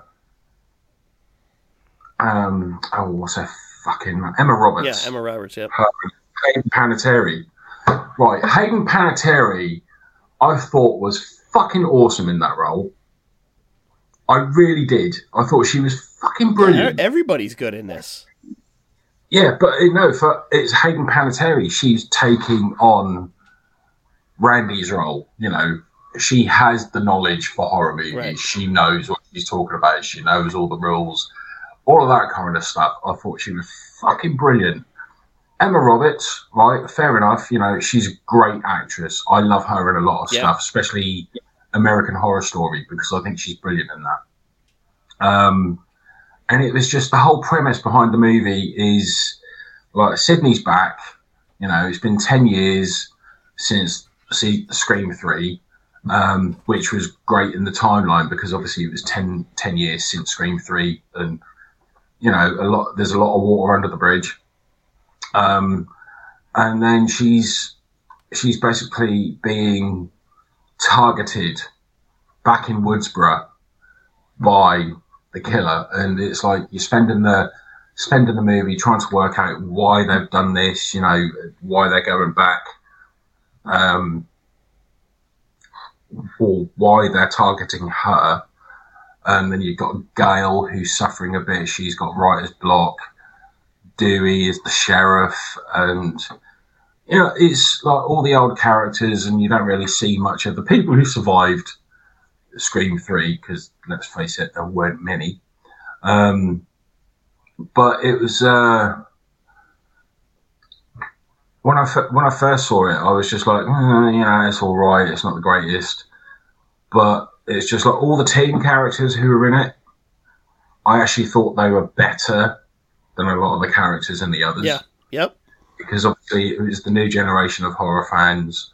Um, it's ten years. A lot, has, a lot has happened in horror in that time, and I just thought it was really cool how they had like the Stab Club and like the movie club, and they were regularly discussing horror movies. You know, and it's kind of like what we do, and I thought that was really cool. Um, but then Emma Roberts you know, when she comes along and she, it's her and uh, Macaulay brother, Macaulay Culkin's little brother. Turns out they're the killers. Um, I thought that was really cool, and I loved. I, I've grown to love it. Emma Roberts when she fucks herself up in the house Yeah. after she stabbed everyone and like fucking. There's been loads of killings going on. She pulls her hair out, fucking stabs herself in the shoulder, throws herself into that oh, glass that's table. the best when she throws herself on the table. And then she just fucks herself up, and you're like, "Fucking hell!" You know, I always remember that scene was fucking superb. And then you get to the hospital, and she finds out that Sidney is still alive, and it's when Dewey twigs when she says, "Oh, so me and Gail have matching stab wounds. We've got matching scars," and it's when Gail says, "How did she know I was stabbed in the shoulder?" And that's when Dewey's like, "Oh, fuck," you know and then it was when he goes back, and then she twats him with a fucking I, with I think it a was a bedpan, wasn't it? yeah. She twats him with a bedpan, knocks him unconscious. The deputy comes in, fucking she gets done over, and then she goes after Sidney and tries to fucking strangle her and do her over as well. And it, I just thought that whole scene was really fucking cool. I really enjoyed that. And then you get to the end, it's like, well, she wanted her 15 minutes of fame. She got it as the fucking new serial killer in the town. So I thought that was quite clever. I did enjoy that one. Yeah. There, But it, I- like say, I mean, it, it took me a few viewings to really get into it. Yeah, I, I enjoyed this one thoroughly. Um, so it's like some of my notes on here. I, I did notice that this movie doesn't look like the other Scream movies. Like I, that that visual aesthetic I was talking about. It is different on this one, and I think it's because it was filmed, you know, in the 2010s, and it looks. I want to say it looks a little more digital. Like it's not as and at the same t- at the same time it's not as like crystal clear and uh and cleaned up and shiny. It's a little bit grittier, but still a little bit pixelated. I don't know. It just looked different than the others to me. Also, you say that. I actually think some of the kills in this are a lot more fucking Oh, and that was my next note. The kills are fucking awesome. The, the, Yes. This one may have the best kills, other than you know the intro of the first one. Yeah, I mean, I'm sorry, but it's like that girl in her bedroom when she gets Oh my god, her guts are everywhere. I remember watching that and I was thinking, fuck me, that's awful. yeah. You know, And even when Sidney walks in that room, like she steps in, the blood on the walls is just yeah, everywhere. Uh, it looks so awesome. Um, it's like, I just couldn't fucking believe it. You know, I just thought, that is, that is like, that's on a par with the first movie, yeah, yeah, if not better. right. You know, but it was so fucking gory and it was brutal as well. I mean, those, the fucking killers in that, they, they weren't holding back. That- yes, That's Odie. right. Odie agrees. uh, yeah, and there were some lines in here that actually got me to laugh. Like in the beginning when they were going through those the, the different um, openings to the stab movies. And Yeah. uh, one of the girls wants to watch Saw 4, and she goes, Saw 4 is torture porn garbage with no character development. And I'm like, well, that's funny because Saw 4 does suck. Yeah. Uh, yeah. And, and for, for whatever reason, like when Gail walks into the police station and she eats the deputy's lemon squares that are sitting there, Oh, and she talks to her. lemon squares taste like. Oh my god, Shane! I was laughing. Oh, I don't know. Yeah, I really enjoyed this one. I love the kills and and listen, this might just be because I'm an old man. I don't know why, but I think Neve Campbell looks hotter in this. Yeah, she does. I, I don't know why, Brian. Shane. I must be old because I'm like, oh, she's looking pretty good. dude. You're not that old. Oh, I am, man. I'm I'm knocking on the door of forty. It's coming. Bitch, please. I'm 48 this Oh year. my and you think I'm? Yeah, right. Exactly. That's So- that's ancient. Yeah, fuck off. Um, but yeah, Scream Four for me. I thought um, the only thing it was lacking was the inclusion of Nick Cave's red right hand because that was last used in Scream Three. And that disappointed me a little bit, but that was the only that's the only reason why I'm giving it a, a mark of an eight out of ten until instead of a nine because my rating for this movie actually went Yeah. up more times I watched it because I noticed certain things about the film that I didn't notice before. So if um, so, it was one of those uh, movies that I enjoyed a lot. The more I Yeah, same it, for me. This is like like I said, this is the second time watching it, and I liked it more than I liked the the, the first time. So I completely agree Yeah. with that. Um, all right, Shane, let's get to the new one because uh, Oh, now I did not I did not watch this, so you're gonna have to you're gonna have to play a little caution with the spoilers on this one. right. Um, see, I don't know whether I should do spoilers on this one. Probably not. Um, I guess I could do spoilers, and you could always edit them out. No, I'm not gonna do that. No. Yeah, that's way too much work. Oh, fuck's sake. Um, right, okay, I'm going to roll a cigarette um, because I'm going to need it for this one. And IMDb will be my friend today because I am going to go into in depth Oh boy. Yeah, so right, the beauty of it is right, rated R for strong bloody violence language throughout and some sexual references. Because um that's kinda cool. Um and right, this is um uh, all right, see, because there are some goofs in this movie that are glaringly obvious as well. But we'll get to that in a few. Right. Overall, I will give the movie a nine out of ten Wow. because I I enjoyed it for what it was, and there was a few surprises in this film that I did not see coming. But you know, I well, I say I gave it a nine out of ten. I gave it a nine out of ten initially. All right, then I lowered my rating after thinking about it to an eight out of ten, and then I'm finally going to settle on a seven out of ten Keeps dropping, because huh? of yeah, because of there are reasons I will go into, but basically it's um it's not as great as Scream Four, and it's not as well. I thought it was as good as Scream, but it really isn't. And there are certain points, there are characters that have reduced my rating over the last couple of weeks since I've seen it. Right. So it's 25 years after the original series of murders in Woodsboro, right? Um, Sidney is um, she's off. She's being a mother. She's got two kids. Dewey is no longer in the police force. He was asked to retire. Gail is now a TV host. She's a TV show host. And basically, um, here's an interesting twist. The first person to get stabbed in this movie isn't killed. Dun dun dun.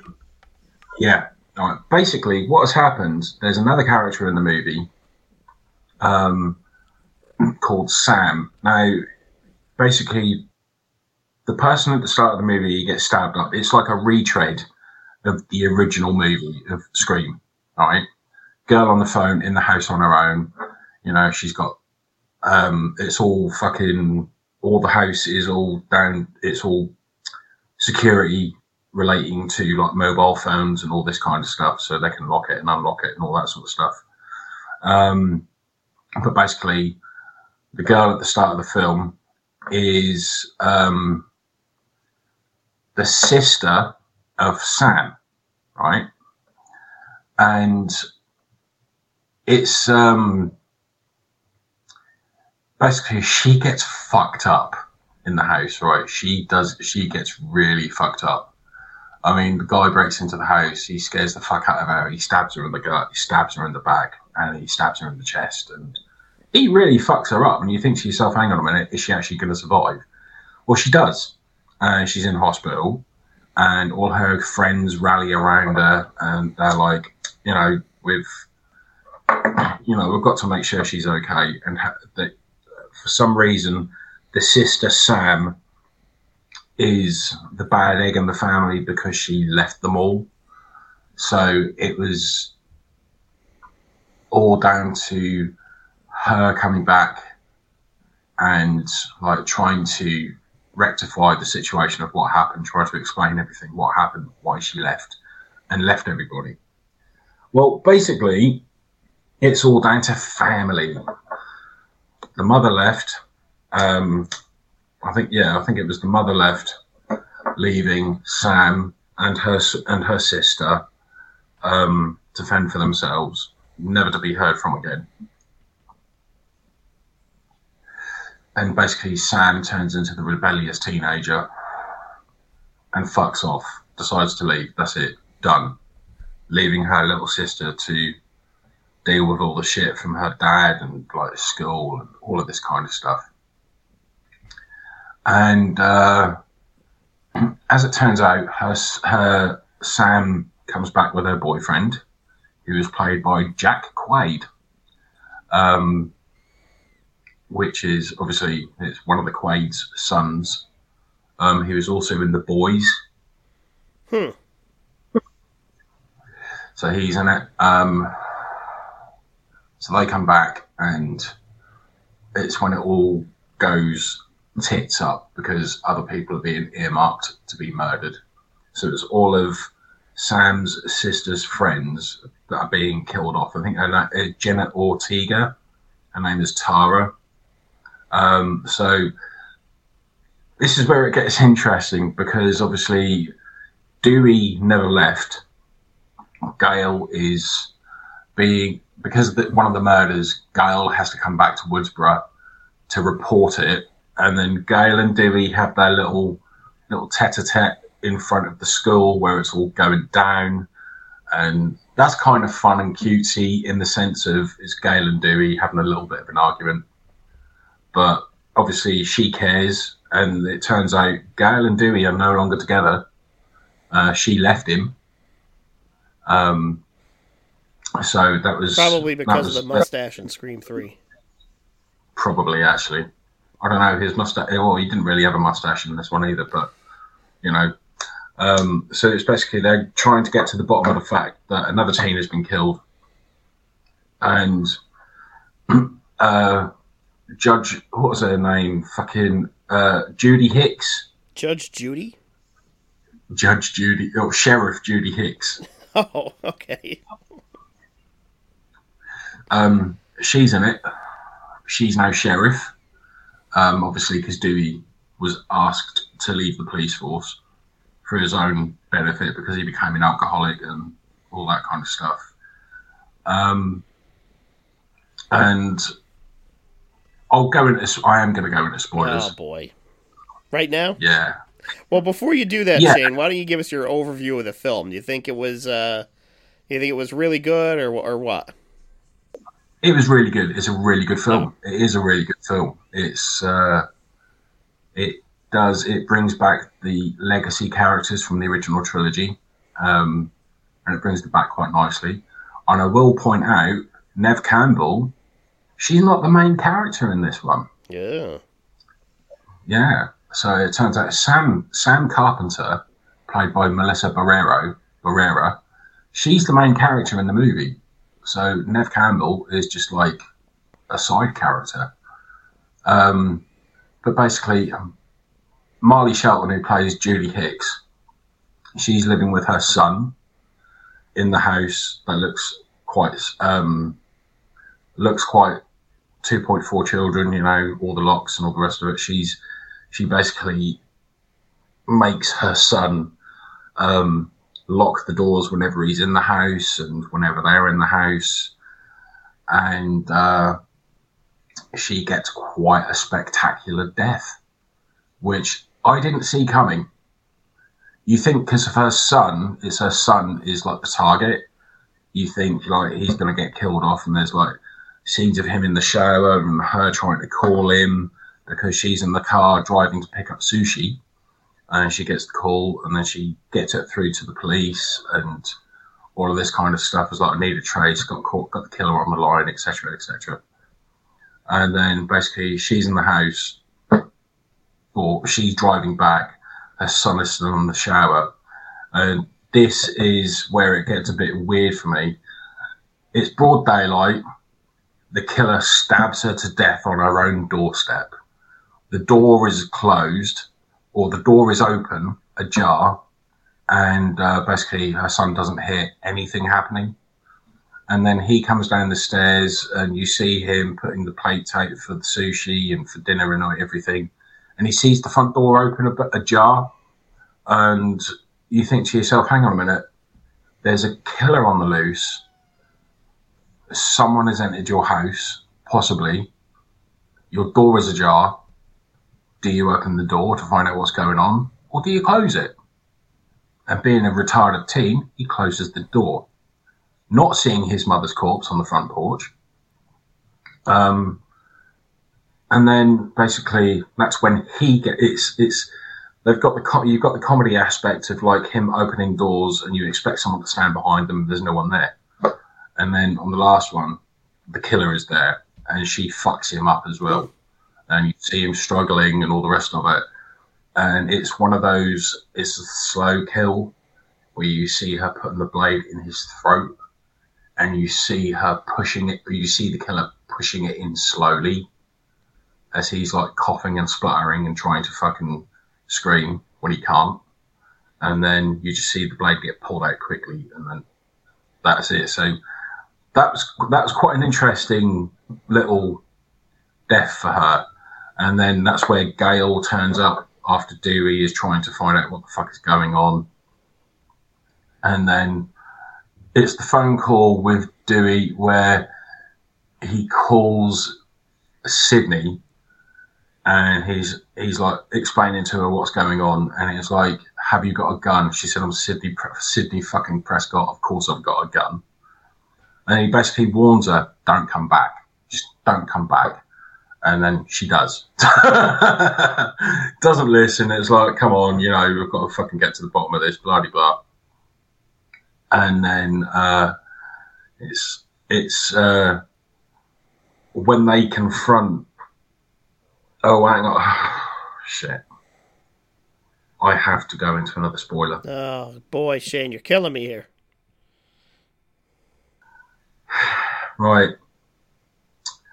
While one of the characters is in hospital and her sister is there, it was um, Tara is in hospital, right, recovering from her wounds. Um, her sister Sam turns up with her boyfriend, and it basically she's asked to go into another room because she's interviewed by a copper who turns out to be a bit of a cunt. Um, her sister gets attacked again, and then she's on. Sam is on the phone. and She's talking to the killer, and then basically he video calls her, and his her sister. Um, basically, she's been stabbed through the hand as well. That's it, and she's painfully pushing herself in a wheelchair down a very empty looking hospital corridor. All the lights are out. And then it's, uh, as she's calling her, her and her, her and her boyfriend, or her, no, it's her and Gail, are basically driving to the hospital as quickly as they fucking can to try and save her sister. And then basically what happens, Dewey turns up and you think, you know, he's, you know, he shoots the killer. He shoots the killer. You think, fuck yeah, he's done it. Blah, blah, blah, you know, killed, killed the killer. Um, but then it turns out that he hadn't actually killed the killer because the killer then fucks up Dewey and kills him. Dewey gets killed. Wow, Shane, spoiling everything. Yeah, and the way he gets killed is fucking brutal. Um, because the killer stabs him in the back and then stabs him in the gut and pulls the blades up. So opens the wounds up so he's not fucking getting out of this one. And it's the scene that scene when the killer just turns around and says to him, It's been an honour and then just pulls the blades out and stands over his corpse, and the camera pans away as the killer is standing over the corpse of Dewey. And then when they get there, when Gail and Sam get there, it's when they find out that it was Dewey who has died. And then Gail is sat in the hospital um, waiting room, and then Sidney turns up and she's sitting there with her, and it's like that's when it gets a slightly comedic turn because it's like Gail and um, Sidney are just like discussing what's going to happen, and Gail points the girl out to her, and that's when the exchange is. Um, Sidney says to Sam, "I want you to help us kill him. You want me to help you and the host of a morning show to commit murder? Correct? Yeah." And they're like, "Okay." so, I mean, there was that aspect to it, and it's like in the trailers where you see where you see Gail and um, Sidney standing outside the house and they hear the scream. And it's when Gail says, Yeah, it sounds about right. I was like, Are you ready for this? No. Um, and um, I just thought it was really, really clever in that aspect because it's kind of like a retread of the original movie. But when the killers are revealed, it's like I didn't. Exp- I knew, kind of knew one of them was a bit suspect, but then the other killer because there was two killers in this one. Um, I didn't see it coming, but basically, um, Randy's sister is in this with her two kids. So it's um, Jasmine Savoy Brown and Mason Gooding play Mindy and Chad Meeks Martin, which is Randy's sister's married name. And the two twins, they are probably the best characters in the movie because they are both aspects of Dewey, um, both aspects of Randy. So Jasmine is the horror movie aficionado, and Chad is just the geeky dude. You know, so it was he is just geeky, where Mindy knows the rules, ins and outs of all horror movies. So she obviously they're they're um, Randy's niece and nephew, and uh, you know I just thought they were really cool. They were my, probably my favorite characters in the whole film. and it's just the way they do it. It's like they've got a shrine to Randy in the house. Ugh.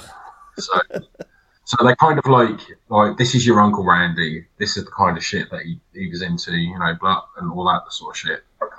So it's there was that cool aspect. I like that. I like those two. Um, Skeet Ulrich is in this one. Oh, seriously? Seriously, playing Billy, playing the ghost of Billy Loomis. Oh, good God! Come on. That was bad enough in part three where they had Sidney's ghost mom. Now you've got to have a, uh, a, a ghost killer in this. Yeah, but he's basically connected to Sam because they make out that the character of Sam is the daughter of Billy Loomis. Ugh. Right, but see, I'm going to point this out. They've got it all wrong because there's no way that she could have been the daughter of Billy Loomis.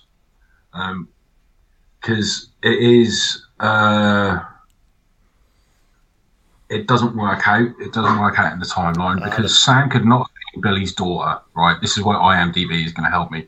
Sam could not been a bit could not have been Billy's daughter. It states she was 13 when she found out about her birth father, and Tara was five. When Sam was when Sam was 18, she left Woodsboro and returned five years later when she was uh, when Tara was 13 and Billy died 25 years ago.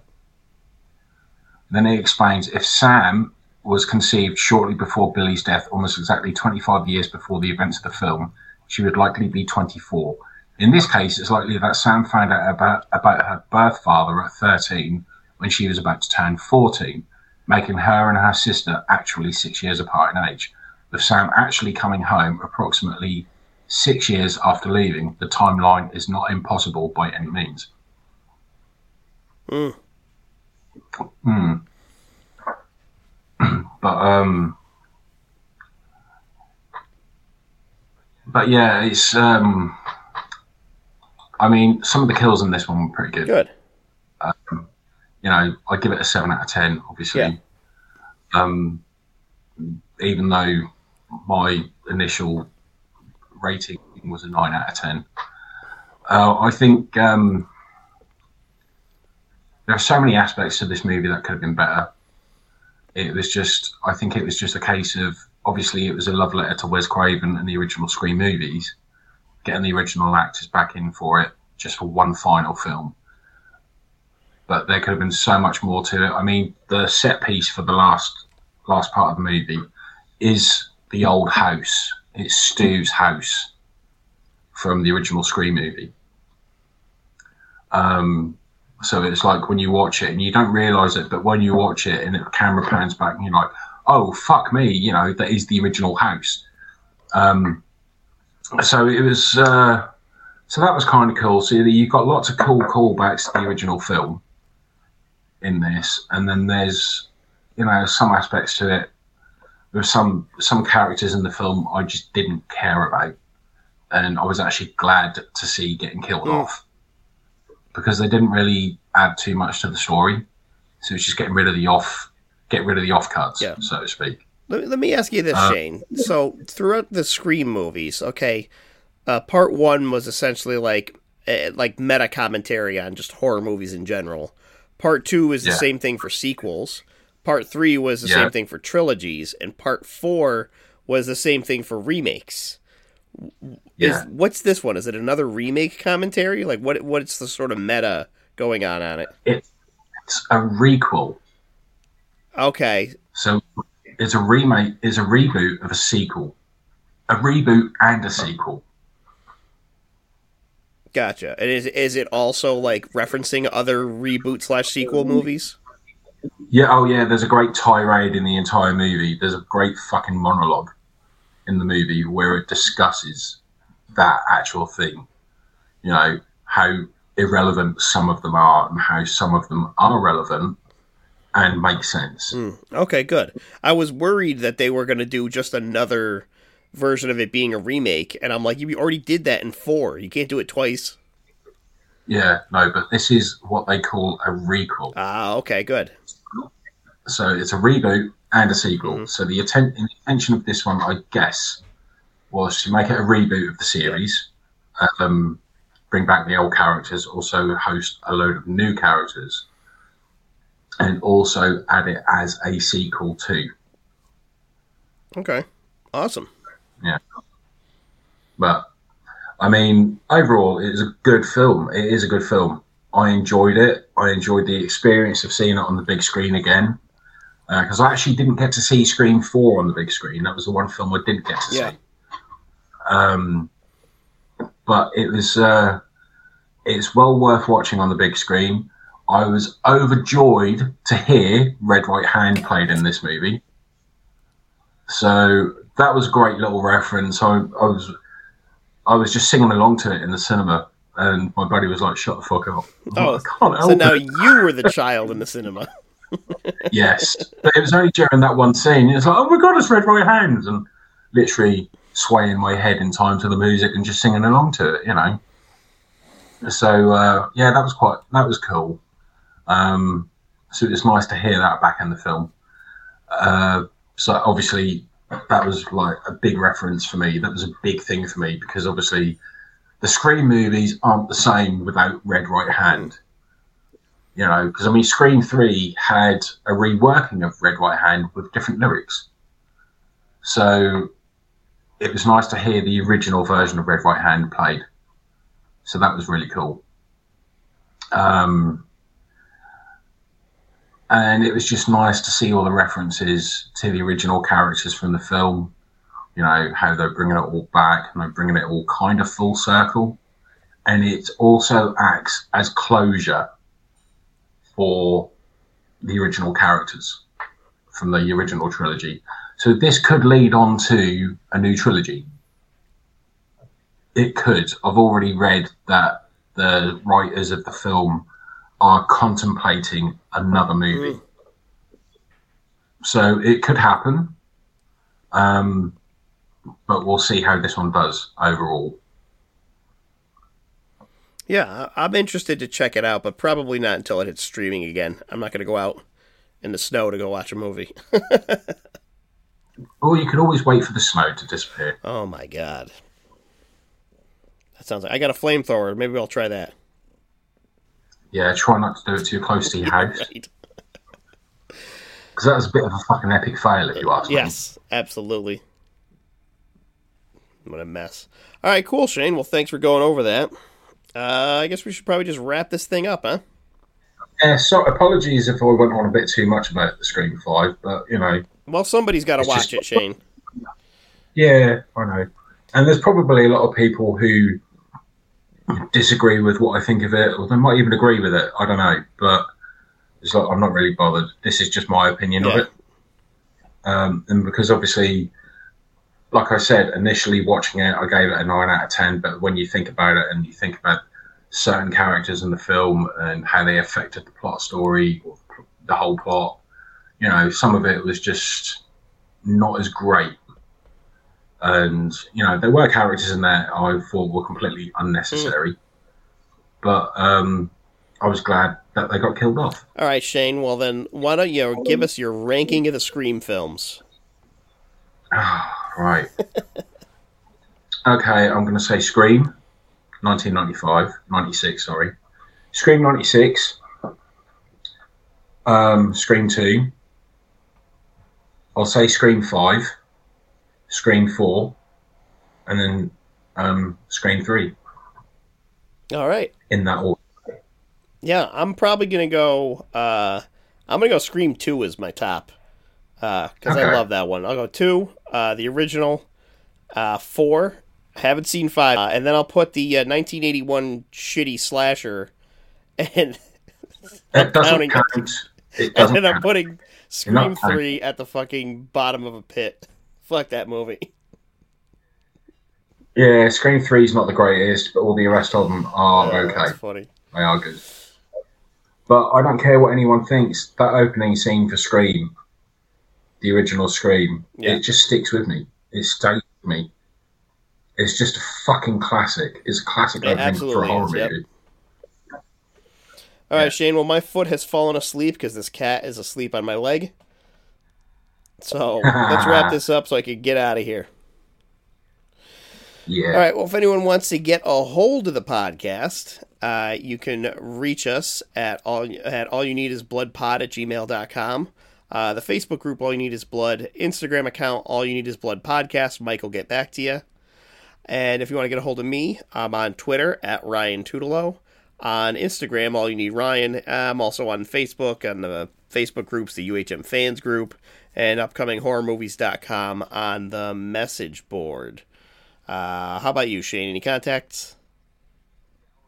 You can get hold of me on Twitter, Dead Cell Society, and Instagram, RoboGinge74. Um, I'm on the, well, currently under a three week ban on Facebook um, from groups, oddly enough. Um, so I can't comment or post in um, the groups that I'm in, which is kind of funny. Um, but yeah, I am usually on the All You Need Is Blood podcast group on Facebook um, as well. Excellent. And uh, Mike? There we go. There we go.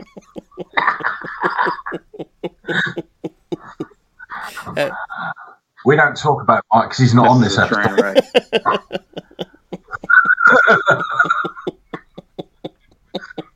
I don't know why that makes me laugh so much. Oh, I love it. All right, Shade. Well, thanks for joining me for this Scream extravaganza, and thanks for everybody for listening. And I'll just say bye for now. Laters.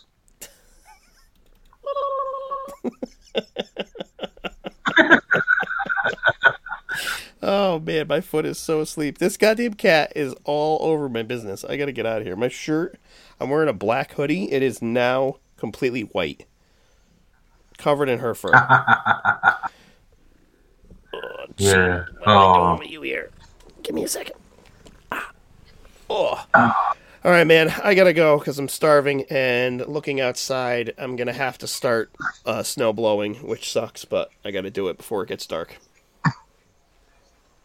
Dude, stop blowing the snowmen. Oh, I just noticed. I turned around. There's two other cats sitting on the bed. No.